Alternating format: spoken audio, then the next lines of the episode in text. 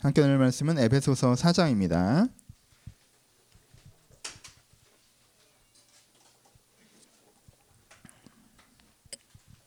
에베소서 4장 17절에서부터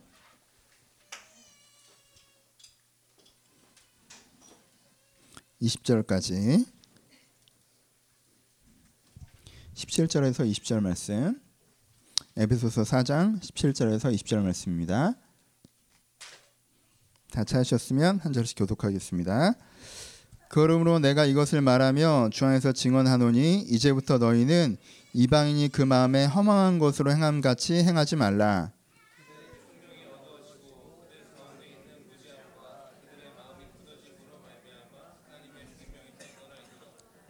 그들이 감각 없는 자가 되어 자신을 방탕에 방임하여 모든 더러운 것을 욕심으로 행하되 오직 너희는 그리스도를 그같이 배우지 아니하였느니라. 아멘. 안녕하세요. 예, 오늘은 텍스트를 좀 먼저 해설을 하려고 하는데 여러분들이 지루해하지 않고 잘 따라오셨으면 좋겠습니다. 4장 17절부터 20절에 보시면 너희는 이방인에게 이방인이 허망하게 행하는 것처럼 행하지 말라라고 얘기하시고 맨 마지막에 뭘로 엔딩을 하고 있어요? 너는 그리스도를 이같이 배우지 않았다라고 얘기를 하고 있죠. 그러니까 이 얘기를 합쳐보면 지금 무슨 얘기를 하고 있는 것 같아요. 이 사람들에게 외형적으로는 신앙의 외형을 가졌으나 속으로는 세속적인 내면을 가진 유형의 사람들이 발생하기 시작하는데 이런 유형의 사람이 되어서는 안 된다라는 얘기를 하고 있는 거겠죠. 그렇죠?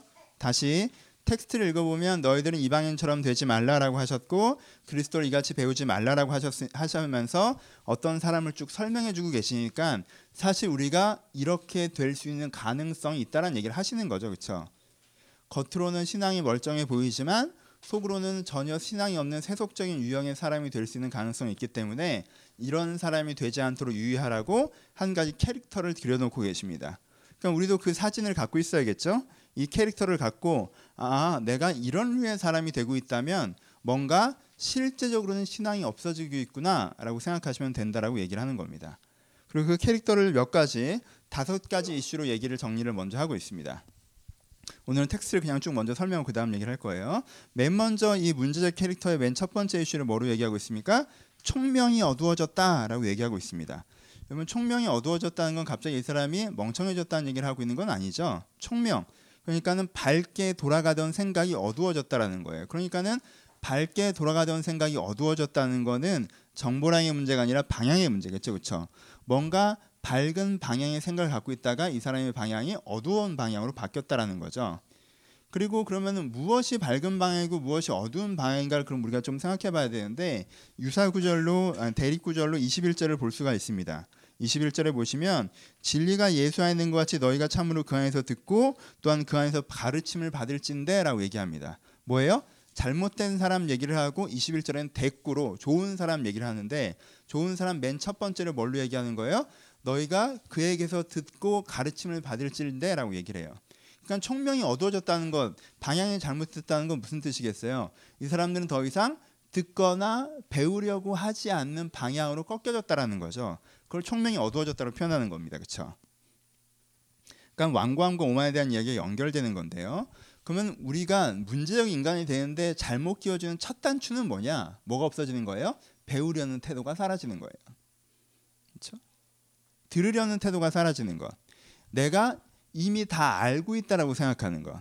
그래서 현재 내가 갖고 있는 기준과 태도를 마치 모든 내 인생에 대한 기준과 태도의 완결판처럼 받아들이는 태도가 맨 첫 번째 문제로 발생한다는 겁니다. 그럼 두 번째, 그 다음에 어떻게 연결되어져요? 그들이 어떻게 된다고 했습니까? 그들 가운데 있는 무지함과 그들의 마음이 굳어짐으로 말미암아라고 표현합니다. 그 사람들이 무지해지고 굳어진다고 표현했습니다. 여전히 같은 얘기죠. 무지해진다는 게 정보량이 사라진 얘기가 아닐 거예요. 근데 왜 무지하다고 표현하죠? 여기서 무지는요 바른 판단이 더 이상 안 되는 것을 얘기합니다. 그렇죠? 여기서 무지하다는 건 정보량이 사라지는 게 아니라 지금 무지에 뭐예요? 생각을 제대로 못하고 판단을 제대로 못한다는 얘기예요. 왜? 자기가 다 맞다고 생각해버리기 시작하면서 자기가 원래 갖고 있던 사고방식을 절대적으로 활용하기 시작하니까 잘못된 판단들이 발생하기 시작한다는 거죠. 제대로 된 판단들을 못하기 시작한다는 거예요. 그리고 그 다음에 굳어진다고 표현하죠. 굳어진다는 건 무지하는 거랑 연결되는 표현이죠. 같은 표현입니다. 뭐예요? 이 사람은 폐쇄적인 사고 방식을 이미 갖게 돼 버려서 자기 생각의 틀 속에 갇혀 있기 때문에 그 속에 다른 생각이 들어가질 않는다는 거예요. 그렇죠? 튕긴다는 거죠. 무슨 얘기를 해줘도 무슨 관점을 제시해줘도 그 사람은 이미 자기 생각의 틀 속에 갇혀버렸어요. 그래서요 거기에서 나오는 대응 논리만 계속 발생할 뿐 내 생각과 그 생각을 대비해 봐서 서로 생각을 합쳐보고 하는 이런 말랑말랑한 머리가 사라져 버린다는 거예요. 그렇죠? 무지함과 굳어짐. 그 다음에 나타나는 현상이 무엇입니까? 세 번째죠. 감각 없는 자가 되어라고 표현합니다. 그렇죠? 여러분 사람이요 자만해져서 자기가 다 안다고 생각하고 자기 기준을 되게 공고하게 하고 그것으로서 폐쇄적인 사고 방식을 가져서 그 사고 방식 속에서만 움직이면요 뭐에 대한 것들이 사라져요? 감각에 대한 것들이 사라진다고 감각 없는 자가 된다고 얘기합니다. 언뜻 이해가 안 되실 수 있어요. 근데 아주 쉬운 얘기예요. 쉽게 예를 들어 봅시다. 한 사람이요 깨달음을 얻었어요. 뭐 야 인생은 돈이야 라고 딱 이제는 완료를 했습니다. 거기에 대해서 자기가 이제 더 이상 배우려는 태도가 없어요. 인생은 돈이에요. 이게 결론이에요. 그 다음에 이 사람의 사고 방식이 어떻게 되겠어요? 사고 방식이 굳어지죠. 뭐 돈이 되는 것, 돈이 안 되는 것. 서로 사고 방식이 딱 굳어져요, 그렇죠? 그거 외에서 돈이 말고 다른 게 중요한 게 있다는 둥, 네가 그래도 그런 식으로 하면 안 된다는 둥 이런 얘기가 들어가요, 안 들어가요? 안 들어가요. 무조건 튕겨요. 그럼 그 사람이 감각이 없어져요. 뭐에 대한 감각이 없어져요? 돈을 잘 버는 거에 대해서는 굉장히 감각적으로 반응하죠. 감각이 예민해집니다. 그렇죠? 돈 흘러나가는 거에 대해서는 감각이 예민해져요. 되게 화나고 돈 들어오는 건 감각이 예민해져요. 되게 기쁘고 하지만 그 외의 것에 대해선 의미 있는 삶을 사느냐 보람 있는 삶을 사느냐 내가 누군가를 사랑하느냐 누군가에게 사랑받느냐 이런 거에 대한 감각이 어떻게 돼요? 안 느껴지죠. 그 사람한테는 그게 의미 있다고 생각되지 않으면서 의미 있게 느껴지지 않아요. 그러니까는 감각이 없는 자가 되죠. 그렇죠? 그 다음 단계가 4단계. 그 다음에는 자기 자신을 어떻게 한다고 했습니까? 자신을 방탕에 방임하여라고 얘기합니다. 여러분 방탕이라는 단어는 뭡니까? 방탕이라는 단어를 여러분들이 잘 이해하셔야 되는 건 굉장히 뭐 나쁜 짓을 하고 뭐 이런 걸 얘기한 것이 아니라 방탕의 방임은 굉장히 연결되는 용어인데 방탕은 자기가 갖고 있는 역량이 꼭 쓰여져야 되는 곳에 쓰여지지 않고 엉뚱한 곳에 사용되는 것을 방탕하다고 얘기합니다. 그럼 방탕하게 사는 것은 꼭 술을 먹고 어, 섹슈얼한 라이프를 즐기고 이렇게 방탕하게 사는 게 아니라 얘가 공부를 해야 될 때인데 계속 테레비만 보면 얘는 방탕하게 사는 거예요. 그렇죠? 얘는 사람을 돌봐야 될 때인데 옛날 지 생각만 하고 살아가면 얘는 방탕하게 사는 거예요. 엄마가 맨날 PC방 가서 오락해요. 얘는 방탕한 엄마예요. 저는 가서요. 15금 이하 정말 아름다운 오락만 했습니다. 통하지 않아요. 그런 엄마는 방탕한 엄마예요. 그렇죠? 내가 그냥 나는 정말 다정한 생각으로 내 인생에 도움이 되는 참고가 될 만한 의미 있는 기사들만 클릭했어요. 어디에서요? 회사에서요. 그럼 얘는 어떻게 해요? 방탕한 사원이 되는 거예요. 그렇죠? 잘 갖고 있는 역량이 쓰여야 되는 게 쓰이지 않고 엉뚱한 데 쓰이고 있는 것을 방탕하게 산다고 얘기합니다. 그렇죠? 그럼 방탕에 방임됐다는 게 뭡니까? 방임 뭐예요? 내버려 둔다라는 얘기죠. 그냥 버려둔다, 그냥 놔둔다는 뜻이에요. 그냥 뭐에 개입하지 않는다는 뜻입니다. 그러니까 뭐예요? 내 인생의 역량이 엉뚱한데 함부로 사용되도록 내버려 두어진 상태가 된다는 거예요. 그렇죠? 어? 왜 연결 안 될 수도 있어요? 얘기를 다시 들어봐요. 아까 그 돈 얘기로 해보죠. 이 사람은요 돈이라는 기준을 세웠어요. 그래서 돈 생각밖에 안 해요. 그러니까 돈에 대해서 느끼고 돈에 대해서 돈에 대한 상관없는 건 안 느껴져요. 그럼 이 사람의 역량이 어디 투자되겠습니까? 돈 버는 데만 투자되겠죠, 그렇죠?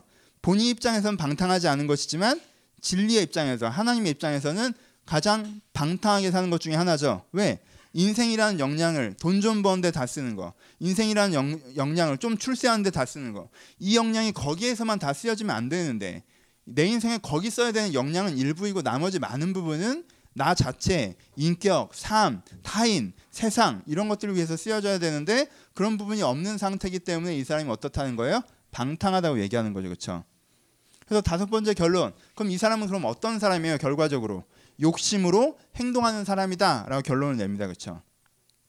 욕심이라는 건 무엇입니까? 과도하게 갖고자 하는 것이죠, 그렇죠? 그리고 욕심은 과도하게 갖고자 하는 것인데 무엇을 과도하게 갖고자 하는 거예요? 제가 갖고 있는 욕망에 대해서 과도하게 갖고자 하는 것을 욕심이라고 얘기합니다. 그렇죠? 그러니까 되게 이상하게만 생각하지 마시고 조금 더 심플하게 표현하면 여기에 대해서 많은 분들이 양육을 배우셨어요. 인간이 갖고 있던 기본 욕망이 뭐라고 그랬어요? 세 가지가 있다고 했어요. 인간의 욕심은 욕망은 세 가지예요. 나쁜 게 아니라 첫 번째 생존의 욕망, 살아남고 싶은 거, 그렇죠? 식욕, 성욕, 수면욕 이런 거 생존의 욕망. 두 번째 인간의 욕망의 두 번째 뭐예요? 관계 욕망. 사랑하고 사랑받고 싶은 관계에 들어가고 싶은 거, 연애하고 싶은 거, 결혼하고 싶은 거, 가정을 꾸리고 싶은 거. 이게 인간의 두 번째 욕망이에요. 인간의 세 번째 욕망. 지금보다 더 대단한 존재가 되고 싶은 거, 성공하고 싶은 거, 잘나고 싶은 거, 위로 올라가고 싶은 거. 이게 인간이 갖고 있는 세 가지 욕망이에요. 생존의 욕망, 관계적 욕망, 사회적 욕망. 이 세 가지가 인간이 갖고 있는 세 가지 욕망의 기본 욕망이 모든 인간이 갖고 있는. 그러니까 1, 2, 3, 4번이 된 사람은 5번이 된다고 그랬어요. 뭐예요?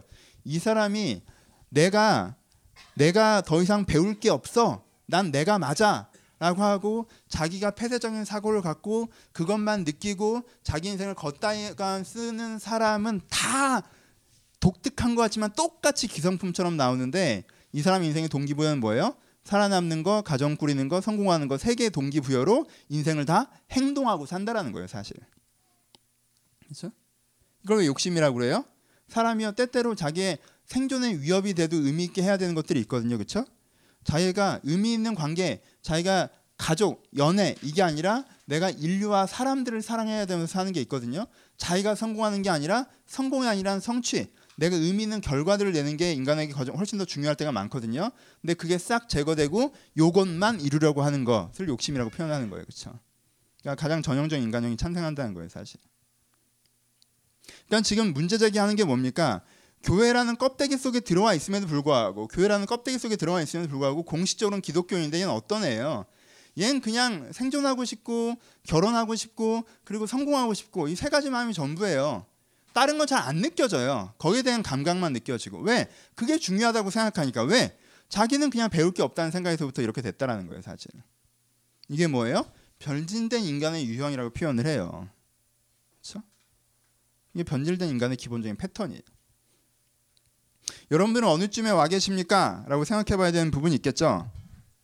나는 어떤 유형의 인간인가? 내 공식적인 입장 말고 내 개인적인 입장에서 사실 난 이 다섯 단계 흐름 속에 들어와 있지는 않나라고 스스로 질문하실 필요가 있다는 것입니다.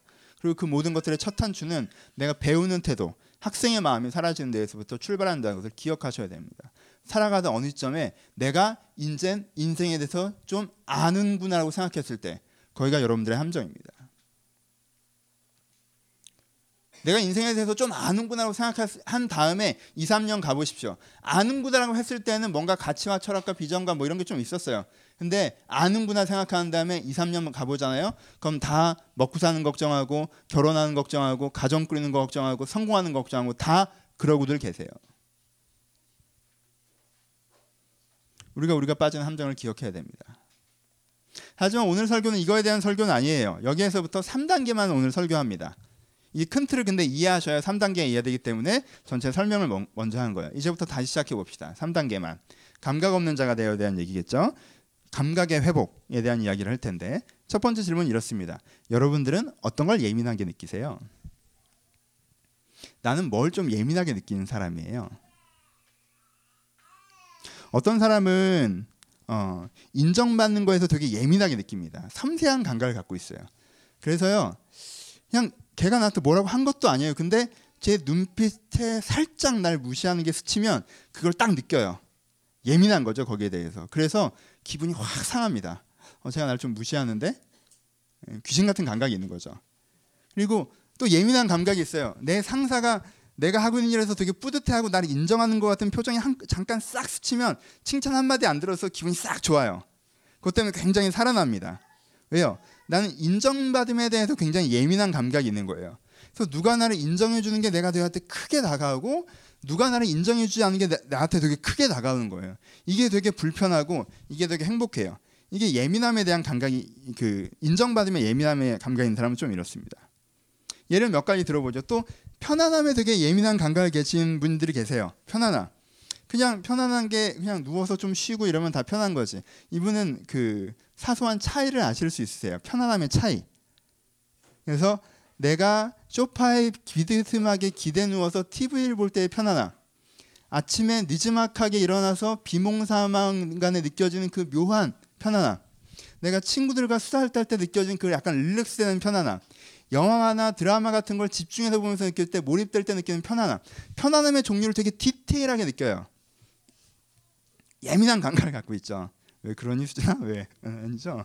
예. 편안한 예민한 감각을 갖고 있어요. 그래서 어때요? 불편할 때 뭔가 불편할 때 굉장히 큰 고통으로 다가옵니다. 그리고요 잠깐 쉬는 걸로는 안 돼요, 그렇죠? 왜 편안함이 되게 종류가 많잖아요. 그렇죠? 그러니까 그걸 다 해줘야 되는 예민함들이 생기는 거죠. 어떤 사람은 성취감에 되게 예민한 감각을 갖고 있습니다. 성취감. 내가 뭘 이루어내는 거. 그래서 다른 사람은 그냥 아유 오늘 겨우 일 끝났다라고 하는데 이 사람 일을 끝나면 기분이 되게 좋아요. 이게 딱 끝났단 말이에요. 아무도 이걸 인정해주지 않아도 내가 이 일을 딱 맞춰서 마지막에 그걸 출력을 딱 했을 때 느낌이 딱 있단 말이에요. 기분이 좋아요. 그리고 내가 한 일주일 정도, 한 달 정도 단기 과제를 좀 이루어내서 그 과제에 어느 정도 결과가 나왔을 때 느끼는 뿌듯함들이 되게 심해요. 그래서 내가 이렇게 하루 그리고 보름, 한 달, 1년 단기적으로 장기적으로 뭔가를 계획을 세워놓고 그걸 이루어 나갔을 때 내가 뭔가 살아있다는 느낌이 들어요. 그래서요 성취가 없는 짓을 하고 있을 때 그렇게 힘들어요. 그러니까 얘기를 해도 내가 얘랑 얘기를 하면 얘가 이만큼 좋아지고 얘가 이만큼 즐거워하고 그래서 내가 이렇게 투자한 만큼 뭐 결과가 나오고 이래야지 기뻐요. 근데 얘는 얘기를 해봐야 계속 그래. 그럼 이제 얘랑 얘기하는 게 힘들어지는 거예요. 이 일을 이렇게 하면 나중에 이 일이 이렇게 나아지고 결과 가 나오고 이러면 기뻐요. 근데 이 일은 해봐야 그냥 쳇바퀴 계속 돌아가는 거예요. 그러면 힘들어요. 성취가 없을 때 받는 스트레스량이 되게 크다는 거예요.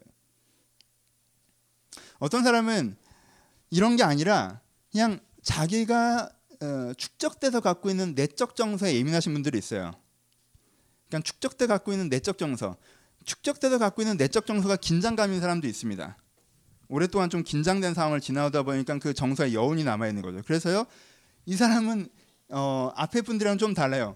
환경과 상황에 영향을 받지 않고 계속 자기 긴장감을 느껴요. 어떤 사람은 축적되어 온 감정이 우울함인 경우도 있어요. 그럼 환경과 상황에 영향을 받지 않고 계속 우울함을 느껴요. 어떤 사람은 축적된 감정이 슬픔인 경우도 있어요. 어떤 때 축적된 감정이 기쁨인 경우도 있어요. 그러면요, 그 사람들은 환경의 변화를 받지 않고 계속 기쁘게 느껴요. 뭐예요? 자기의 내적 감정, 내가 갖고 있는 내적 감정에 대해서 예민하게 느끼는 감각이 있는 거예요. 어떤 사람은 어제까지 우울했어도 오늘 기분 좋은 일 있으면 훅 털고 기분이 좋아지거든요. 어제까지 기분이 좋았어도 오늘 기분이 나쁘면 훅 깔아지거든요. 근데 이 사람은 오늘 무슨 일이 생겨졌건 어제까지 느꼈던 정서에 영향을 많이 받는 사람들이 있습니다. 오늘 얘가 좀 길죠. 오늘 얘가 좀 많아요. 여러분들 스스로는 어떤 감각에 좀 예민하신 편이십니까? 한번 떠올려 보시고 좀 재미있는 상황을 만들어 봅시다. 재미없을 수 있지만 그러면 이 네 종류의 사람이 같은 회사를 다닌다고 생각해 보죠. 여기에 되게 미묘한 일이 발생합니다. 편향성이라고 하는데 보세요. 성취감이 중요한 사람은 오늘 회사를 출근하는데 오늘 하루가 언제부터 시작될까요? 책상에 앉는 순간부터 시작되죠. 그렇죠? 책상에 앉아서 내가 뭘 뭘 뭘 뭘 해야겠다는 생각을 일어나면서부터 생각합니다. 그렇죠? 그리고 그렇게 회사로 달려가서 그 자리에 앉아서 그걸 하기 시작하죠. 이 일이 잘 풀려나가면 기분이 좋아요. 결론이 안 나왔어도. 이 일이 잘 안 풀려나면 짜증나요. 힘들어요. 그래서 거기에 대해서 내 일이 잘 풀리냐 잘 풀리지 않느냐에 대해서 스트레스를 받거나 기뻐하면서 하루의 생활을 합니다. 그리고 저녁 때 다 끝나고 돌아왔어요. 그러면 내가 오늘의 일을 잘 풀렸으면 되게 행복한 날이고 오늘 일이 안 풀렸으면 되게 불안한 날이에요. 기분이 별로 안 좋아요. 그럼 기분이 안 좋은 날은 뭐라도 해요. 카카오톡 오락이라도 하는 거예요. 뭐 뭐라도 해야 돼. 앵그리버드를 하든가 뭘 해야 돼요. 그래서 뭐 내가 새로운 단계라도 좀 깨야 기분이 좀 풀려요. 뭔가 성취해내야. 그러니까 쉬어도 이런 식으로 쉬고 일도 이런 식으로 하고 이 사람들은 오늘 뭐 한 날이에요? 오늘 내가 뭔가에 도전하고 성취한 하루가 되는 거죠. 아까 인정받음에 아 아까 자기 감성에 예민한 사람 해봅시다. 이 사람의 하루는 언제 시작됩니까? 이 사람의 하루는 눈을 뜨는 순간 시작됩니다. 눈을 딱 떴을 때 내가 기분이 우울하냐 즐거우냐가 되게 중요해요. 내가 눈을 딱 떴는데 왠지 어젯밤 꿈이었는지 뭔지 모르겠는데 기분이 살짝 우울해요. 그럼 이걸로 하루 갑니다. 해서 우울해요. 그럼 옷을 입으면서도 우울해요. 예, 뭐 회사에 가서 누가 나한테 인사해도 우울해요. 일을 하려고 해도 우울해요. 그리고 돌아오는 버스에도 우울해요. 이게 잘 때까지도 우울해요. 뭔가 새로운 걸 전혀 못 느껴요. 왜? 눈을 떴을 때 결정이 되는 거예요. 아까 얘기했던 그 정서적, 아까 얘기했던 인정받음이 중요한 친구의 하루는 언제 시작됩니까? 회사에 출근해서 다른 애가 들어올 때 시작돼요. 내가 회사에 출근했습니다. 성취감이 내가 들어와요. 안녕 인사를 했어요. 근데 얘는 책상 가서 앉을 생각밖에 없어요. 그래서 어 하고 지나갔어요. 인사를 대충 받았어요. 마음이 상해요. 어, 우울한 애가 들어와요. 쟤는 아침에 눈을 뜰 때부터 우울했어요. 얘가 다시 인사하죠. 안녕. 얘가 되게 피곤한 표정으로 지나가요. 마음이 상해요. 그럼 두 가지 생각이 들죠. 제가 나를 무시하나? 얘가 내, 내한테 내가 뭐 잘못한 게 있나? 재밌는 건 성취하는 애는 왠지 태도가 무시당하는 느낌이 들거든요. 제가 나를 무시하나? 얘 우울한 애는 약간 나한테 기분이 상한 것 같이 느낌이 들거든요. 그럼 내가 쟤한테 뭐 잘못한 게 있나? 이런 생각을 하고 하루를 시작해요. 그래서 하루 내내 걔네들이랑 같이 있으면 힘들죠. 하지만 점심 때 여러분들이 카톡 그룹에서 누가 재밌는 거 몇 개 올려주고 내가 우리 사무실 애들은 인사를 안 받는다고 욕했는데 내 친구들이 같이 욕해주고 하면 기분이 풀려요. 그래서 그 풀린 기분을 가지고 우울한 애한테 가서 얘기를 좀 해봤는데 걔가 아 고마워 이렇게 하면 또 기분이 굉장히 좋아져요. 성취감 있는 애가 얘한테 어 너 이거 되게 잘했다라고 하면 또 기분이 되게 좋아져요. 주변 사람에게 타는 거죠. 사람마다 그런 성향이 있습니다. 예민한 감각들. 내가 예민하게 느끼는 부분, 내가 예민하지 않게 느끼는 부분. 편안한 사람은 얘기하지 않아도 알겠죠? 편한 사람은 눈 뜰 때 괜찮아요. 뭘 자각하기 전까지. 내가 출근해야 된다는 사실을 자각하기 전까지. 행복해요. 하지만 그 다음부턴 예, 주말을 기다리죠. 아 오늘도 내가 왔구나. 오늘은 무슨 요일이야? 수요일이야. 이틀 더 버티면 돼. 어, 오늘 오전에 일이 없네. 와 최고 최고 최고. 오전에 내내 인터넷 서핑했어. 근데 나 월급이 나오지. 나 오늘 해낸 거야. 내 의자의 편안함, 읽었던 기사 하나의 즐거움, 뭐 이런 걸 굉장히 집중하면서 살아갑니다. 그래서 고개 몇 개가 터져주면 이제 오늘은 행복한 하루고 기사도 재미없고 의자도 불편하고 일도 많고 그런 이제 불행한 하루예요. 내 사람이 한 사람이라서 살아갑니다. 무슨 뜻이에요? 이 사람에게 주어지는 삶의 컨디션 조건은 동일하다는 뜻이에요. 그렇죠? 근데요. 이 네 사람이 인생에 대해서 나름대로 내리는 결론은 달라지죠. 그렇죠? 한 사람은 어떻겠어요? 살아있는 건 우울하다고 하겠죠. 한 사람은 어떻겠어요? 인생은 도전과 성취라고 할 거예요. 한 사람은 어떻겠어요? 인생은 불편하지만 참아야 되는 거라고 하겠어요. 이 한 사람은 어떻겠어요? 인생은 더불어서 살아가는 거라고 하겠죠. 그렇죠? 사람마다 나름대로 자기 결론을 내요. 뭐에 대해서? 자기가 느꼈던 것에 대해서. 그렇죠? 자기가 살아보니까라고 표현하죠. 하지만요, 사실은 느껴보니까죠. 내가 느껴보니까 인생은 이런 것이더라라고 얘기를 한다는 것입니다. 그렇죠? 근데 이 사람이 객관적으로 인생이 무엇인지 깨달았습니까? 아니죠. 자기가 감각하고 싶은 방식으로 자기 인생을 감각했을 뿐이에요. 컨디션은 같았어요. 다른 뜻으로 네 사람 다 객관적으로 인생이 무엇인지 모른다라는 거예요. 오케이? 우리의 문제는 여기서부터 발생합니다. 뭐예요? 우리는 이것을 감각적 사고라고 합니다. 내가 느낀 대로 생각하는 것. 내가 느껴봤더니 인생은 이렇더라. 내가 느껴봤더니 인생은 이렇더라. 그 말을 살아봤다고 표현하는 거죠. 그게요 완고함의 출발점이 됩니다. 그렇죠? 그리고요 완고함과 상보적으로 작용을 합니다. 내가 살아봤더니 이렇더라는 감각적 결론을 가지는 사람은요, 더 이상 배우려는 태도가 완전히 사라지게 되고 그 생각을 강화하게 되며 강화하니까 다시 그것만 느끼게 되고 그것만 느끼다 보니까 그쪽으로만 자기 인생을 다시 한번 재투자하게 되면서 그쪽의 감각은 갈수록 더 예민해지는 거죠. 하지만 다른 쪽의 감각은 갈수록 더 죽어가는 거고. 그러면서 자기가 그렇게 자기 삶을 캐릭터화 시켰으면서 마치 내가 원래 그런 사람인 것처럼 원래 성취지향적인 사람인 것처럼 원래 관계지향적인 사람인 것처럼 원래 우울한 사람인 것처럼 내가 원래 그런 사람인 것처럼 자기를 규정하거나 세상이 원래 규, 그런 것인 것처럼 자기를 규정한다라는 거예요.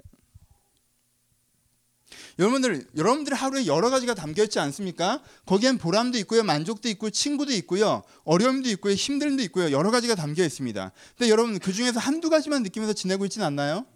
사실 내 마음을 지배하는 건 어, 제가 나한테 이렇게 했어. 제가 나한테 이렇게 했어. 이거 몇 가지가 여러분들 하루를 다 잡아먹진 않습니까? 그걸 느끼느라 다른 사람에게 내가 어떤 사람인가를 느끼느라 내가 다른 걸 느끼는 감각이 사라지진 않나요? 여러분 주변에 사람들이 있습니다. 의미도 있고요. 그런데 여러분들 하는 일들을 느끼느라 다른 건 안 느껴지진 않나요? 아니 그런 게 아니라 내 감정을 느끼느라 세상이 안 느껴지진 않나요? 혹은 내 편한 걸 느끼느라 다른 건 다 안 느껴지진 않나요?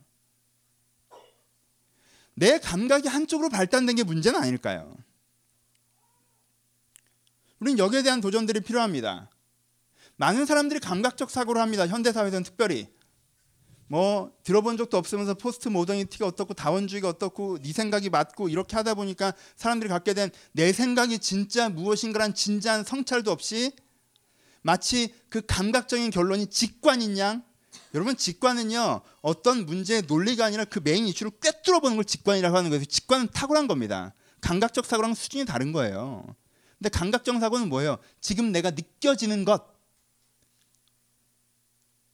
이렇게 되면요 하나님도 이 사람을 설득할 수가 없습니다. 목사님 말씀 하나님 말씀이 되게 맞는 것 같아요. 왜 근데 왜 제 마음에 안 와닿죠? 안 와닿으면 네가 문제인 거예요. 그렇죠? 얼마나 둔감해졌길래 안 와닿을까요? 감각을 살려내셔야죠. 맞는 게 안 와닿으면 내 쪽에 문제가 있는 거예요. 근데 내 쪽에 문제가 있다고 생각해요? 아니요, 저쪽에 문제가 있다고 생각하죠. 목사님 맞는 것 같은데 안 와닿아요. 감각이 죽어서 안 와닿는 거예요. 아, 그렇, 그렇게 해야 될 것 같지는 해요. 해야 될 것 같긴 해요. 근데 마음이 이렇게 안 움직여요. 자꾸 여러분들이 익숙한 예민한 감각을 여러분들의 마음이라고 얘기하지 마십시오. 여러분, 여러분의 마음은 거기보다 깊게 있습니다. 여러분의 마음은 대단한 거예요. 거기다 훨씬 더 깊게 가라앉아 있는 게 여러분들의 진심이에요. 여러분들의 진심을 보시고 여러분들의 진심을 느끼셔야지 내가 지금 느끼고 있는 게 내 진심이라고 얘기해서는 안 돼요. 여러분 그게 진심이었어요? 그렇게 편안하게 쉬고 싶었어요 그게? 여러분 그렇게 남들 신경 쓰면서 살고 싶었어요? 그렇게 일만 하다 살고 싶었어요? 그렇게 옛날 감정에 빠, 빠져 살고 싶었어요? 여러분들 진심이에요? 아니잖아요. 그건 여러분들의 진심이 아니에요. 여러분들의 요즘이 어느 쪽 감각에 예민해졌나 하는 것일 뿐이에요. 그러니까 여러분들, 여러분들이 예민해지는 감각, 내가 요즘 느끼는 건 뭘 어떻게 생각해야 돼요? 거기에 대해선 내가 요즘에 어떠한 기준들을 쓰고 있는 거에 대한 체크리스트로 삼으시고 그리고 그거에 대한 조정의 대상으로 삼으셔야 됩니다. 체크리스트 조정의 대상. 왜요? 감각의 예민성은요. 여러분들의 삶의 우연성 속이나 여러분들이 가졌던 기준 속에서 주어지기 때문에 그래요. 저 먹는 거 되게 좋아해요. 안 그래 보이죠? 네, 저는 먹는 거 되게 좋아하는데 주로 이제 해산물류, 초콜릿 이런 거 먹는 거 좋아합니다. 전 거기에 대해서는 감각이 예민한 게 있어요. 저는 참치의 부위별로 맛이 다른 걸 느낄 수 있는 사람입니다. 그렇죠? 회의 느낌을 다름을 느낄 수 있는 사람이에요. 여러분들 산낙지가 살아있는 걸 왜 먹냐고 말씀하시면 여러분 음식은 질감입니다. 예, 씹는 느낌이 음식이에요. 그러니까 왜 살아있는 걸 먹어요? 죽은 다음에 먹지라고 얘기하시면 여러분 음식을 모르시는 거예요. 전 그 디테일을 알아요. 근데 저는 고기 맛을 모릅니다. 되게 좋은 고기와 되게 안 좋은 고기의 차이를 크게 느끼지 못해요. 그냥 요 정도 느끼죠. 소고기, 돼지고기, 돼지고기, 비계, 살 느껴요. 난 비계는 안 먹고 살을 먹어. 요 정도 느껴요. 그렇죠? 그러니까 초고추장 맛의 회를 먹는 사람과 소스 맛의 고기를 먹는 사람이 있잖아요. 그 사람들이 사는 세계는 어떤 세계예요? 예민하지 못한 감각의 세계예요. 그렇죠? 여러분들 인스턴트에 익숙해지면요. 나중엔 진짜 날것의 음식 맛을 잘 못 느끼잖아요. 그렇죠? 음식 맛을 못 느껴요. 디, 디테일한 사이와 맛의 차이를 못 느낀단 말이에요. 그럴 때 여러분은 어떻게 하셔야 됩니까? 약간 이걸 끊고 개발을 해야죠 다시. 그 감각이 살아날 수 있도록 해야죠. 그렇죠? 여러분들 여러분들이 자극적인 삶, 여러분들이 부당한 감각의 삶을 너무 많이 느껴오셨으면요, 여러분들 그 맛이 사라지셨을 거예요. 하나님과 내밀한 교제를 했을 때 어떤 평안함이라든가, 말씀을 깨달았을 때 기쁨이라든가, 내가 의미 있는 행동을 했을 때 보람이라든가 내가 그래도 다른 사람과 교감하고 있을 때 안정감이라든가 이 인생이 디테일한 맛이란 말이에요 되게. 어느 시점에서는 자극적인 삶 뭘 해내야 되고 뭘 얻어야 되고 누구한테 내가 안 당해야 되고 누굴 내가 쳐야 되고 이런 자극적인 삶을 살다 보면 이런 디테일한 맛이 안 느껴진단 말이에요. 그때 여러분 어떻게 하셔야 돼요? 난 이런 놈이라고 할 거예요? 세상에 그런 진리의 세계 같은 건 없고 동화책에나 나오는 얘기라고 할 거예요? 아니죠. 내 무뎌진 감각을 다시 한번 살려내야겠죠. 그 연습이 필요하시다는 겁니다. 여러분들 인생을 어떻게 느끼고 계십니까? 어느 쪽에 예민하게 반응하고 계시고 어느 쪽에 예민하지 못하게 반응하고 계십니까? 그러면 그들을 깨달으셔서 여러분들이 대하는 자세가 내가 이 부분들을 개선시키는 태도로 대하는 게 필요하다는 것입니다. 여러분 감각적 사고에서 벗어나십시오.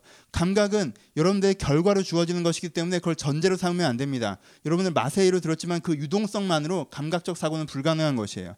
두 번째, 이미 처음에 다섯 단계에서 얘기했죠. 감각은요 전제에서부터 옵니다. 감각으로 전제가 만들어진 게 아니에요. 감각은 전제에서부터 와요. 돈이 전부다라고 하는 사람한테 돈 버는 재미가 오는 거예요. 인생은 편안하게 사는 거지 뭐라고 생각하는 사람한테 편안함의 디테일이 생기는, 거, 생기는 거란 말이에요. 인생은 성공이다라고 하는 사람한테 계단을 올라가는 기쁨이 느껴지는 거예요. 그러니까 감각은 어디서부터 와요? 감각은 전제에서부터 오는 거예요. 어떤 감각을 느끼십니까? 아, 그러니까는 그 감각 어떤 감각을 느끼십니까? 그러니까는 그 감각을 절대화하지 마시고 아 내가 이런 감각을 느끼는 걸 보니까 내가 어떤 전제를 사용하고 있구나라는 체크 포인트로 사용해야 되는 거지. 내가 이런 감각을 느끼는 거 보니까 이게 전제구나라고 간다면 그건 메비우스의 띠예요. 벗어날 수가 없어요. 그렇게. 아시겠죠? 그럼 우리가 어떻게 새로운 감각을 개발해야 되느냐? 내가 잃어버린 감각을 어떻게 하면 다시 한번 찾아낼 수 있느냐? 내가 감각 없는 자가 되어 내가 진짜 인생에 느껴야 되는 건 느끼지 못하고 엉뚱한 것만 인생에서 느끼고 살아가는 내 자신이 어떻게 하면 다시 한번 변화될 수 있는가에 대해서 여러분들이 고민해 보셔야 됩니다. 첫 번째, 좋은 감각, 건강한 두 가지 방법이 있어요. 좋은 감각, 건강한 감각을 느끼려면 여러분들이 하셔야 되는 건 아주 간단해요. 뭐예요? 내가 느껴야 되는 좋은 감각과 좋지 내가 느껴야 되는 건강한 감각과 건강 건강하지 않은 감각에 대한 뭘 정해야 돼요? 기준을 정해야 돼요. 그렇죠?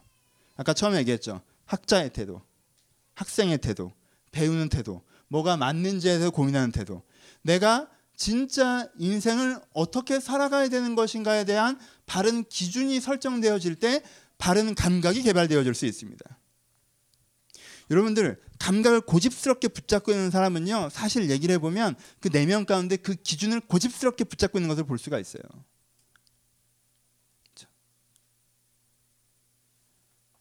그것들을 여러분들 깨달으실 수 있어야 됩니다. 저는 아침에 아침 어린이 설교를 하다가 제가 나름 전 되게 아침에 첫 은혜를 받았는데 저희 아들 오늘 생일이거든요. 생일에 대한 얘기를 좀 했었어요. 생일을 얘기하는데 두 번째 이슈가 그겁니다. 생일을 축하하는 이유는 생일 축하하는 거는 살아 있다는 건 축하받을 일이라는 것. 살아 있다는 건 좋은 일이라는 것. 네가 지금 살아 있고 살아고 있다는 게 내 삶이 나에게 큰 선물이라는 걸 서로 가운데 인정해 주는 것이 생일을 축하하는 것입니다. 어, 너 생일이니 축하해라고 얘기하는 건 네가 이 세상에 있어서 나에게 기뻐라고 얘기하는 이 사람의 선물됨을 고백하는 게 첫 번째 의미지만 네가 살아있는 것 자체가 너에게 굿포유 좋은 일이다라고 얘기하는 생애 축복을 얘기하는 게 두 번째 의미예요. 그렇죠? 그러니까 생일을 축하하려면 뭐가 필요해요? 살아있음에 대한 감격이 있어야 되는 거예요. 그렇죠? 근데 요즘에 좀 어려워서 사실 살아있다는 게 얼마나 멋있는 일인가라고 할 수 있어야 되는 거예요. 그런데 내가 살아있다는 게 멋있다고 안 느껴지는 이유가 뭔지 알아요? 나는 살아있는 게 멋있다라는 기준이 없기 때문에 그래요. 살았으니까 그냥 사는 거고 삶은 지겨운 거고 삶은 감당해야 되는 거고 삶은 고해고 대해서 그냥 죽지 못해 사는 거지 사는 게 뭐 괜찮아라는 그런 내 안에 어떤 전제가 무너지지 않으면 생의 기쁨을 느끼는 감각은 생성되지 않는다는 거예요. 살아있다는 건 굉장히 큰 축복이다라고 기준이 다시 한번 재설정될 때 그 삶에 살아있음을 누리는 생명력의 감각이 살아나는 거예요. 그렇죠? 그러니까 여러분들 기준을 다시 한번 세우십시오. 물론 오늘은 기준을 세워야 된다는 얘기를 하는 것이 기준 하나하나를 얘기하는 건 아니에요. 그렇죠? 근데 우리가 전형적으로 사용하고 있는 기준 몇 가지 예를 들어봅시다. 여러분들이 세워, 여러분들이 사용하고 있는 기준들이 무엇입니까? 첫 번째 하나님이 살아 계시다는 거죠. 무슨 뜻이에요? 진리가 있다는 거예요. 그렇죠? 진리가 있다는 건 맞는 게 있다는 거. 이게 우리가 사용하고 있는 첫 번째 기준이에요. 뭐가 맞지 않고 내가 맞지 않고 내가 지금 생각하고 느끼고 판단하는 게 맞는 게 아니라 진짜 정답이 있기 때문에 나는 그 정답을 알아가야 된다는 거예요. 그렇죠? 내가 그렇게 생각하기로 했어는 안 돼요. 진짜 세상이 어떻게 굴러가는 것이고 인생은 무엇이고 어떻게 살아가야 되는지 내가 배워가고 알아가는 거예요. 그렇죠? 그게 우리가 갖고 있는 첫 번째 기준이에요. 여러분 이 기준을 갖고 있다고 생각해 보십시오. 내 안에 이런 기준을 갖고 있어요. 그럼 내가 어떠한 생각, 아까 얘기했던 굳은 생각이 아니라 열린 생각, 어떠한 생각을 갖게 되죠? 내가 기준을 알게 되면 그때부터 뭐가 중요해요? 가치 있는 삶이 중요하죠. 오케이? 왜? 진짜 맞는 게 있는 순간 좋으냐 좋지 않냐는 중요한 게 아니에요. 맞느냐 틀리냐가 중요하단 말이에요. 그럼 내가 좋지 않더라도 맞게 하고 있어요. 그럼 거기서 뭐가 부여됩니까? 가치 있는 삶이란 게 주어지죠. 그렇죠? 그럼 여기에 대해서 어떤 감각이 발생하죠? 어떤 감각이 발생해요? 가치 있는 삶이 있는 순간 그 다음에 뭐가 발생해요? 자부심이라는 감각이 발생하죠. 내가 맞게 하고 있어. 내가 하고 있는 게 맞는 거야. 난 의미 있는 삶을 살고 있어. 내가 맞는 길을 가고 있어. 나를, 나를 통해서 선한 영향력이 증거되고 있어. 나를 통해서 의미 있는 행동, 내가 하고 있는 행동이 의미 있는 것이어서 이게 정말 정당한 결과들을 낼 거야. 라고 생각하는 거에서 오는 뭐예요? 자부심이에요. 자부심이 있으면 당장 내가 평가를 좋게 받건 좋게 받지 않던 내가 외적으로 많이 벌었건 많이 벌지 않았건 내가 지금 편하건 편하지 않건 내가 지금 기분이 좋건 좋지 않건 내 안에 뭐가 내 안에 기준이 있고 가치가 있기 때문에 그 가치를 내가 이행할 수 있을 때 느끼는 자부심이 느껴지기 시작한다면 그렇죠? 이 자부심의 반대편에 있는 반대편에 있는 걸 한번 생각해 봅시다. 이 자부심을 예민하게 느껴야 되고요. 여러분들이 예민하지 좀 않게 느껴야 되는 게 뭐예요? 자존심이죠. 자존심을 느끼는 감각이 예민한 사람들이 있어요. 제가 나를 무시했네, 무시하지 않았네. 내가 남들이 가진 걸 가졌네, 가지지 못했네. 내가 어느 정도 위치에 있네, 없네. 사람들이 나를 인정해주네, 인정해주지 않네. 그건 자존심이에요, 그렇죠? 그럼 자존심은 어디서부터 와요? 가치에서부터 와요? 아니요. 자존심은 어디서부터 와요? 특정한 가치 같은 것은 없고 요즘 사람들이 쓰는 기준들의 긍정적인 평가를 받아야 돼라는 사고방식에서부터 오는 게 자존심이에요. 그렇죠?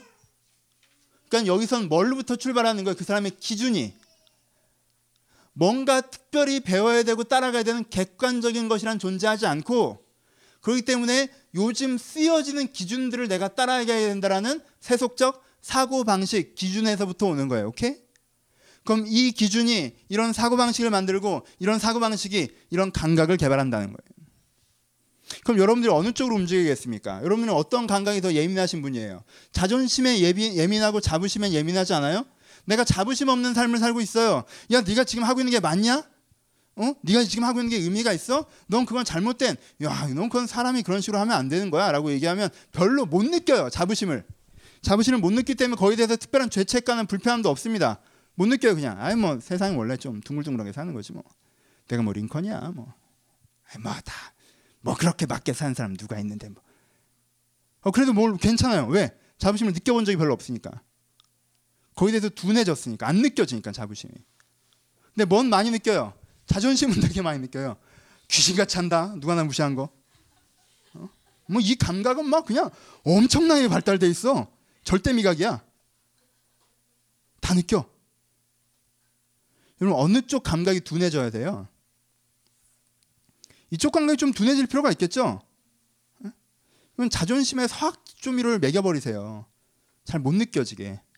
누가 날 무시한, 어, 무시하나? 뭐, 난 다 똑같은 것 같은데, 뭐. 어? 너 이렇게 지금 사회적으로 인정받는 위치가 아니고, 뭐, 어, 뭐, 그 인정받는 위치는 어딘데? 내가 그런 것도 잘 몰라서, 뭐. 조금 덜 느껴도 돼요. 아예 안 느낄 수는 없지. 아예 안 느끼는 게 좋은 건 아니에요. 근데 좀 덜 느껴도 돼요. 여기선 예민하게 느껴야죠.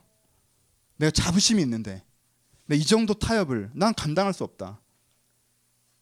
내가 기준에는 내가 가치의 사람이기 때문에 이 정도 타협하는 건 내 이 자부심에 상처 주고 싶지 않아요. 느낀단 말이에요. 그 죄책감을 느끼고 그 불편함을 느끼고 자부심 없이 살아가는 삶의 초라함을 느끼기 때문에 이건 내가 못 놔요. 이건 이게 낫지 않아요?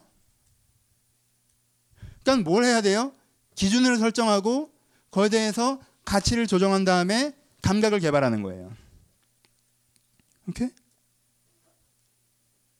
여러분들 기준에 대해서 우리가 하는 하나님이 있다만 갖고 얘기했는데 하나님이 세상을 창조했다고 해봅시다. 하나님 세상을 이건 뭐 기준 얘기를 하면 이제는 뭐 반도 셀 수 있어요. 하지만 몇 가지만 더 해보죠. 하나님 세상을 창조했어요. 하나님께 세상을 만들어서 세상은 좋은 것이고 나는 하나님께 위임받은 자로서 세상을 좀 더 좋은 곳으로 만들어가는 존재예요. 그게 인간론이죠, 그렇죠? 창조적 인간론이에요. 뻔한 얘기예요, 그렇죠? 이게 기준이에요. 그럼 가치가 어떻게 돼요? 세상은 좋은 곳이란 전제 그리고 내가 세상을 좀 더 나은 곳이 되기 위해서 내가 움직여야 되는 존, 움직여야 되는 존재라는 가치관이 나오죠. 그러면 내가 어떤 감정을 많이 느끼 어떤 감각을 많이 느끼게 돼요. 보람의 감각을 되게 많이 느끼게 되죠, 그렇죠? 내가 움직이고 거기에 대해서 어떤 의미 있는 결과가 나오는 보람의 감각. 어떤 사람은 보람을 되게 예민하게 느껴요. 내가 오늘 해서 내가 조금 더 알게 된 거, 아 보람 있어요. 내가 오늘 해서 저 사람 조금 더 나아진 거, 아 보람 있어요. 나 이렇게 이렇게 해서 내 정서랑 생활이랑 인격이랑 내 주변이랑 내 영역이랑 조금 나아지고 있는 거, 보람을 느껴요. 보람을 많이 느끼는 감각이 있어요. 보람을 잘 느낍니다. 그래서 보람 없이 하루를 지내는 게 되게 싫어요. 아무런 의미 없이 하루를 보내는 게 되게 불편해요. 뭔가 내가 시간이란 게 주어졌는데 그 시간을 내가 의미 있게 사용하면 거기서 의미 있는 열매들이 맺혀지는데 그 시간이는 그냥 낭비해 버려서 내 안에 보람 없는 하루하루 보람 없는 한 달 두 달이 지나가는 게 되게 불편하단 말이에요. 보람이라는 감각에 예민한 사람은 그래요. 그렇죠? 그 반대는 뭐가 있어요? 편안함이라는 감각에 예민한 사람이 있죠. 편안함이라는 감각. 아까 얘기했던 그분. 의자의 차이를 느낄 수 있는 분. 그렇죠? 소파에 누워서 테레비를 보는 것과 인터넷으로 테레비는 보는 것과의 그 즐거움의 차이를 느낄 수 있는 그 예민함 감각을 갖고 계신 분들이 있어요. 그럼 이쪽 감각은 편안함의 감각은 어디서부터 발생하는 거예요? 인생은 뭐다? 인생은 쉬는 거다라는 가치에서 오는 거예요. 그렇죠? 이는 쉬는 대한 가치는 뭐에서부터 와요? 기준에 있어서 세상은 피조 세계는 피조 세계는 하나님께서 만드신 세계이고 우리는 그 세계를 더 나은 것을 만들어가는 곳이라는 기준이 있어요? 없죠. 피조 세계는 나한테 쇼핑몰처럼 주어진 것이고 난 그걸 소비하면서 사는 거다는 소비자적 정체성이 있는 거예요. 그게 이 사람의 기준인 거예요. 세상은 마트고 난 소비자예요. 이게 이 사람의 기준이라는 거예요. 세상은 피조 세계고 나는 인간 이런 게 아니에요. 위임받는 사명자 이런 거 아니라는 거예요. 난 그냥 관계이고 난 그냥 소비자예요. 이 세상을 잘 소비하고 간 놈이 장땡이에요. 그러니까 어때요? 인생은 쉬는 거죠. 그러니까 어때요? 편안한 감각이 예민하게 발생하죠. 보람이 없어도 스트레스 받지 않습니다. 보람에 예민한 사람은요 불편해도요 스트레스 받지 않습니다. 그러니까 뭐, 뭘 해야 된다는 거예요. 내가 지금 예민하게 느끼고 있는 것들을 본 다음에요. 내가 이렇게 느끼는 거 보니까 인생과 세상이 이런 곳이라고 생각하지 말고 나는 그런 사람이라고 얘기하지 말고 아 내가 이런 쪽에 예민한 감각이 개발돼 버렸구나 어쩌다 보니까 근데 이게 건강에 이게 맞는 거야? 안 맞네 그러면 뭐가 맞아? 이게 맞네 그러면 이게 맞는 걸 내가 진짜 인정하면 어떻게 생각해야 돼? 그렇게 생각한다면 내가 어떤 감각에 더 예민해져야 돼? 라고 생각하면서 그런 감각을 느낄 수 있는 기회 그런 감각을 그, 그 감각에 대한 묵상 그런 감각을 예민해지게 느껴보려면 노력 같은 게 이루어져야겠죠, 그렇죠? 첫 번째 기준을 세우는 거, 두 번째 기회를 주는 거. 그렇죠? 보람의 기회를 주세요. 여러분 옛날에 차인표가 힐링 캠프 나와서 컴패션이 1년 동안 후원받을 수 있는 후원받는 평소의 후원 양을 하루에 채웠습니다. 사람이 힐링 캠프 차인표가 내가 그 아이의 손을 잡으면서 아 이렇게 얘기했더니 사람이 와 나도 컴패션을 하면 그런 감동이 오리라고 5만 원씩 쏘겠다고 결단을 한 거죠. 근데요 그 다음에 그 사람들이 느끼는 건 뭐예요? 그냥 내 통장에서 5만 원씩 빠져나가는 거예요.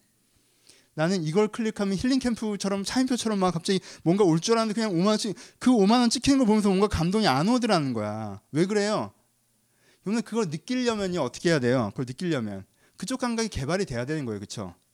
그쪽 감각이 개발이 돼야 돼요. 일부러라도 그걸 느낄 수 있는 기회를 많이 줘야 된다는 거예요. 일부러라도 그 아이를 상상해보고 그 현지 지역의 어떤 동영상을 보고 컴패션의 감동적인 간증도 좀 들어보고 그리고 그 사람들의 예화도 들으면서 아 내가 저런 걸 하고 있구나 하고 이미지하고 되도록이면 한번 가보면 제일 좋고 그래서 내가 그걸 느낄 수 있도록 어떻게 해줘야 돼요? 내 자신한테 기회를 줘야 돼요. 그렇죠?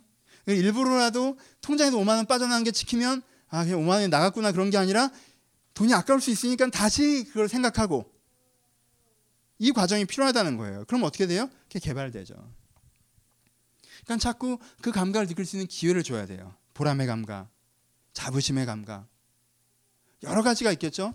거기에 오늘 성경 에베소서에만 봐도요 사랑의 감각에 대해서 얘기하고요 분노가 아닌 평안의 감각에 대해서 얘기하고요 내가 노동하는 감각에 대해서 얘기하고요 오늘 에베소서에만 대해서 여러 가지를 얘기하고 있습니다 그 기준으로 말미암아오는 그 정서를 내가 느끼는 것 여러분들이 이것들을 해나가셔야 됩니다 결론부로 갑시다 그러니까는 두 가지 두 가지 사람들이 보이시죠? 한쪽 사람은 어떤 사람이에요? 기준을 배우고자 해서 그렇죠? 학생의 마음을 가져서 지속적으로 자기의 사고방식과 생각을 말랑말랑하게 열린 사고로 개선해 나가고 그래서 건강한 감각을 느낄 수 있도록 자기 정서를 깨어있고 살아있게 해서 그 정서를 느끼면서 기쁨 가운데 살아가고 그래서 자기 인생의 역량이 투자돼야 될 곳에 투자되고 있고 여러분들 느껴야 투자될 곳에 투자해요. 역량이 투자될 곳에 투자되고 있고 그래서 이 사람은 욕심으로 행동하는 것이 아니라 가치로 행동하고 있는 사람의 류가 하나가 있는 거예요. 그렇죠?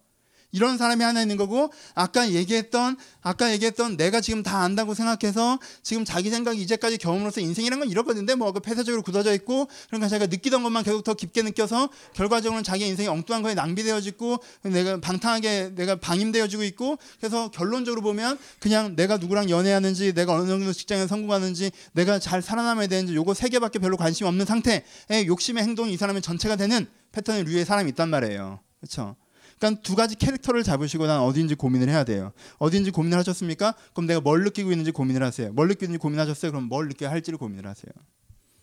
그러니까 여러분들 자신을 뇌두고 나 자신을 놔둔 상태에서 그 놔둔 나로서 인생의 결론을 알아가려고 하지 마시라는 거예요. 살아봤더니 그렇구나라고 얘기하지 마세요. 여러분들은 살아보고는 아무것도 몰라요. 그렇게 얘기하지 마십시오. 놔둔 나로서 느껴지는 것에 인생의 결론을 내지 마시고 진짜 뭐가 맞는지 알아가고 배워가고 느껴가려고 할 때 여러분들이 진짜 새로운 류의 삶을 살 수가 있다라는 거예요. 결론 갑시다. 세 가지. 첫 번째. 반복해서 하는 얘기죠. 여러분 뭘 예민하게 느끼세요?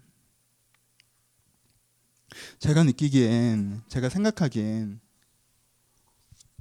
여러분 안 느껴도 되는 걸 너무 많이 느끼시는 경우들이 많아요. 그리고 그 느낌을 또 개발하시고 그러지 마세요. 그렇게까지 안 느껴도 돼요. 여러분 세상 살아가면서 참치 맛의 디테일을 다 구분하면서 살아갈 필요 없습니다. 그거 모르셔도 돼요. 여러분 3천 원짜리 떡볶이 먹으면서도 맛있게 먹는 게 인생에 더 행복해요. 하, 이건 음식이 아닌데 이러면서 먹으면 내가 진짜 내가 사느라고 기름 넣는다 뭐 이러면서 먹으면 뭐가 행복해요. 거기에 막 이렇게 미식가가 되실 필요 없어요. 그다지 괜찮아요. 그걸 좀 둔하게 느끼세요. 아, 요즘에 어떤 좋은 차가 있고 어느 정도 차를 타줘야 되고 사람들이 나를 어떻게 보고 뭐 응? 너무 이렇게 예민하게 느끼지 마세요. 사람들이 여러분 어떻게 보는 거 그렇게 예민하게 느끼세요? 여러분 이 작은 차이가 명품을 만드니까요. 그분들끼리 알아서 하시라고 하고요. 작은 차이를 느끼지 마세요. 그럼 여러분 인생에 명품은 없어도 되는 거잖아요. 왜 그걸 꼭 느껴? 응? 차가 굴러가면 되는 거고 옷은 따뜻하면 되는 거죠. 작은 차이를 너무 느끼지 마세요. 그건 됐고 그냥 그만 느끼세요. 여러분 근데요. 이런 걸 그렇게 느끼면서 행복하지 않다는 거. 여러분 좀 느껴보세요, 진짜. 여러분 살아있는 걸 느끼십니까? 내가 살아있으니까 참 좋다고 느끼세요? 이 자연을 좀 느끼십니까? 진짜 이 미묘한 공기의 차이와 햇살과 바람과 이런 걸 좀 느끼세요? 내가 그래도 오늘 하고 있는 작은 일의 보람 같은 거 느끼세요? 여러분들이 하고 있는 일 중에 무의미한 일이 뭐 그렇게 많다고 그래요? 여러분 하고 있는 대부분 의미 있는 일이에요. 여러분들이 움직여서 그래서 톱니바퀴 하나가 돌아가잖아요. 보람을 느끼세요? 내가 이 사람에게 한 번 웃어주고 한 번 그래도 좀 더 신경 써줘서 이 사람의 생활과 여건과 상황과 기분에 요만큼의 도움이라도 줬던 거에 대해서 내가 느끼세요? 작은 보람을 느끼십니까? 내가 잡으, 내가 자부심을 느끼세요? 남들은 다 몰라. 근데 나는 그래도 남들과 다른 게 이 기준을 지키고 있고 좀 손해가 보더라도 내가 의미 있는 일을 하고 있어. 그래서 나는 하나님의 자녀이고 내가 진리의 사람이고 의의 삶을 살고 있어라는 자뻑을 좀 느껴보세요. 남들은 다 몰라요. 작은 차이예요. 근데 나는 기준을 지키고 있기 때문에 느껴지는 그 자부심을 느끼십니까?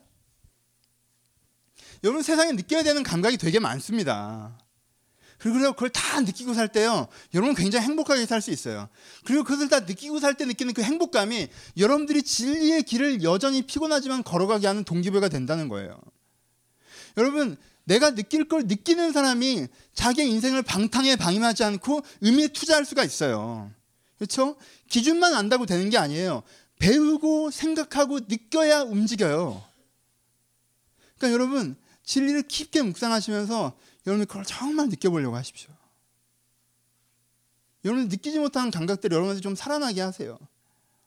그건 자극적인 즐거움들이나 여러분들 게으름 즐거움들이나 편안한 즐거움들이나 사람한테 인정받는 즐거움들이나 방만한 편안함들이나 이런 걸 느끼지 마시고 진짜 의미 있는 즐거움을 내 인생 가운데 느끼는 감각을 정말 개발함을 말미암아 그 행복감 가운데 들어가는 거 여러분들이 필요하다는 것입니다. 그리고 마지막으로 무엇보다 주를 느끼십시오.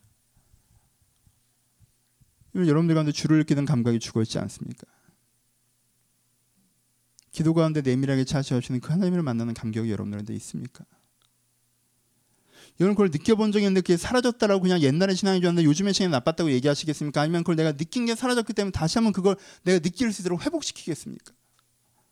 여러분 하나님에 대한 기준을 회복하고 기도에 대한 기준을 회복하고 말씀에 대한 기준을 회복하고 신앙생활에 대한 기준을 회복할 때 내가 그걸 다시 느낄 수 있는 거예요. 그때 성령의 바람이 나한테 한번 왔다 갔다가 이제는 내가 안 와서 아무것도 할 수 없는 게 아닙니다. 성령 항상 여기 계십니다.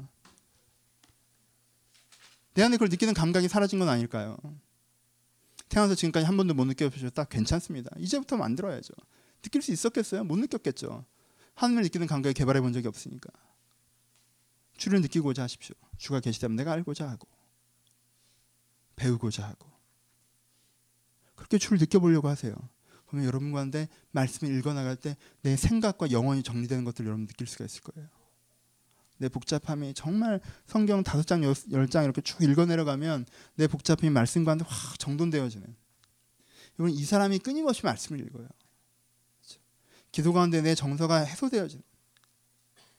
하나님을 믿는 가운데 내 안에 다시 한번 열정이 살아나는 그 하나님을 느끼는 감각이 여러분 다시 회복될 때 여러분들이 열정으로 신앙생활, 의미의 신앙생활로 나올 수 있다는 것입니다. 진짜 결론. 여러분 행복하게 살아셨으면 좋겠어요.